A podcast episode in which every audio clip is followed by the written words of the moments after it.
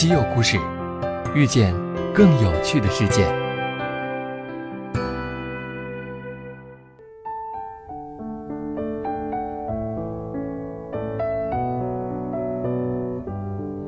西门子调频一八四七的听众朋友们，大家好。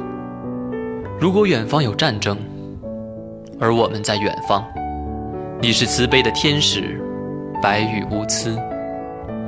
余光中的这句诗总是让我想起约翰·拉贝，他就是在烽火连天的岁月里被数十万人敬仰的白羽无疵的天使。今天的我们是如何看待拉贝的呢？让我们先来听一组采访。当时好像他救助了好多中国人吧？是很伟大的人，也是非常勇敢的人。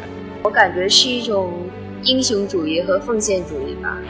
这种不分国界、不分种族的人道主义精神，对当今社会仍然有巨大的借鉴意义。拉贝先生救了很多人，他是个大好人。向拉贝爷爷学习。在今天的节目中，我们将一起走进拉贝。亲爱的读者，我想再次明确肯定地说，成为活菩萨，即使对一个西藏人来说，也不是件十分容易的事；对一个汉堡人来说，就更是绝对不可能了。尽管如此，当我把我的日记说成是一个活菩萨的日记时，为了不致被认为是自大狂，或者像汉堡人说的高兴的要发疯，我必须委婉地指出。加给我的这个称谓，如同接受勋章一般，无法予以拒绝。这位被称为活菩萨的人，就是约翰·拉贝。一九三七年，日军攻占南京期间，时任西门子在南京业务代表的约翰·拉贝，与十几位国外友人。共同建立了南京国际安全区，在这块不足四平方公里的区域内，共挽救了约二十五万中国难民的生命。在战事开始蔓延，南京也不再安全的时候，拉贝没有选择离开。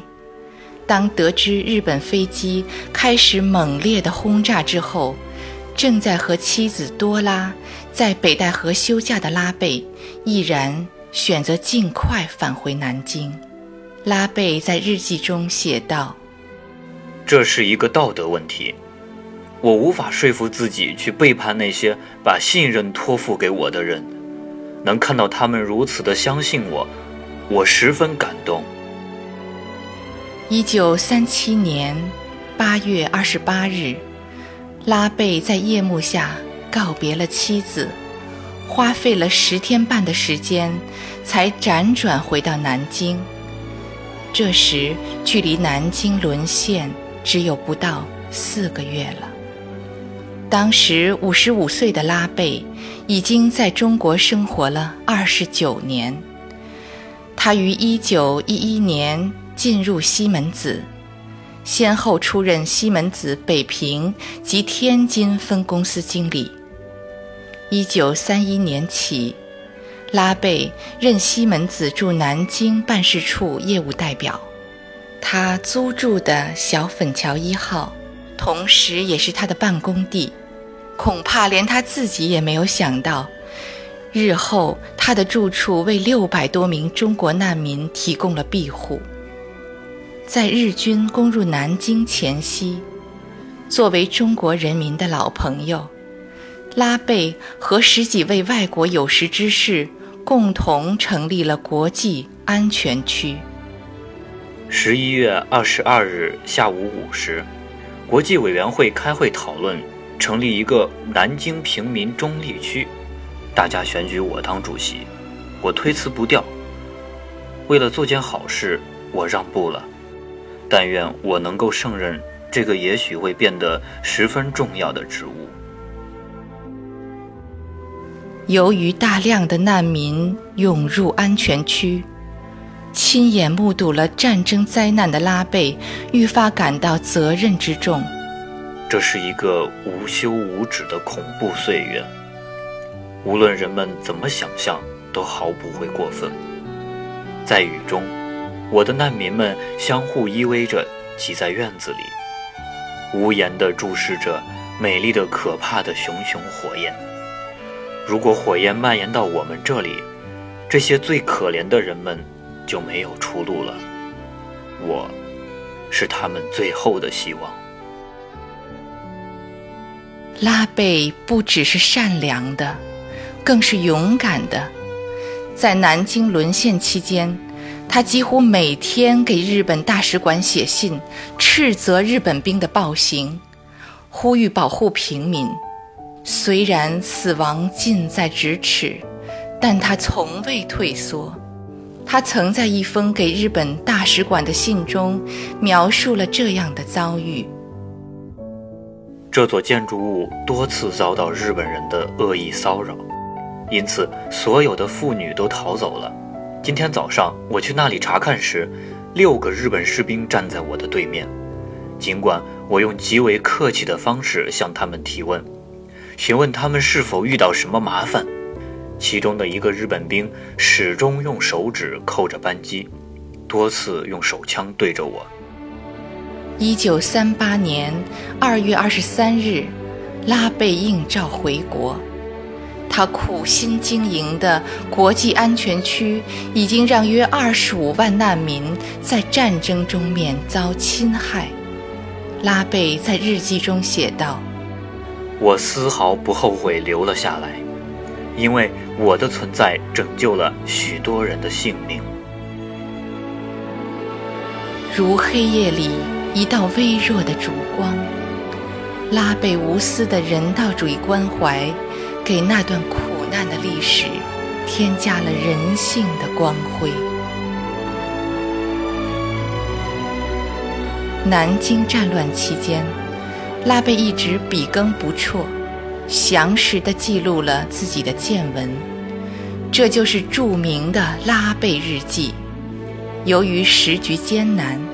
这份两千一百多页的重要历史文献，直到一九九六年才得以出版。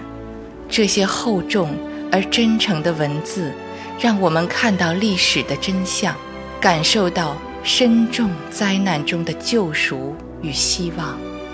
拉贝被亲切地称为“南京好人”，他的事迹时刻提醒着我们，更深刻地认识过去，思考。未来。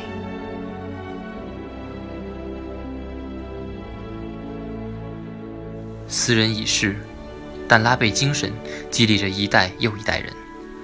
拉贝传作者、作家黄慧英说道：“在南京城即将陷落的时候，拉贝说：‘我在中国三十年，得到了很多中国人的帮助，在他们最需要我的时候，我不能撒手不管。’”西门子大中华区首席执行官赫尔曼说道：“我坚信，拉贝的事迹能为更多人所了解，并将他的人道主义精神世代相传。”约翰·拉贝的长孙托马斯·拉贝说道：“My grandfather did not feel like a hero. He felt.”：“ 我祖父并不觉得自己伟大，他很高兴做了该做的事。”在一九三八年一月三十一号，中国农历新年那天，被他收留在住所里的幸存者们，打开了一面大锦旗，上面写着：“感谢您，拉贝先生，您是我们的活菩萨。”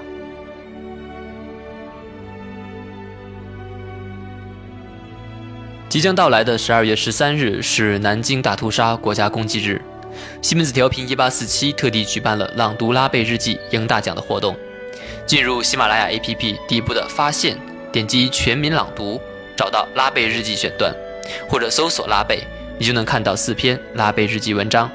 点击录音并上传，你有可能获得飞利浦手机麦克风和拉贝日记一书。活动详情请见本期节目下方的文字介绍。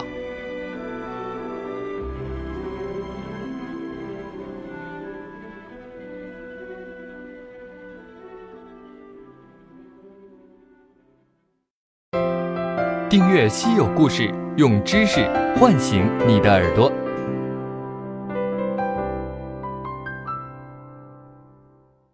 西门子调频一八四七。西门子，博大精深，同心致远。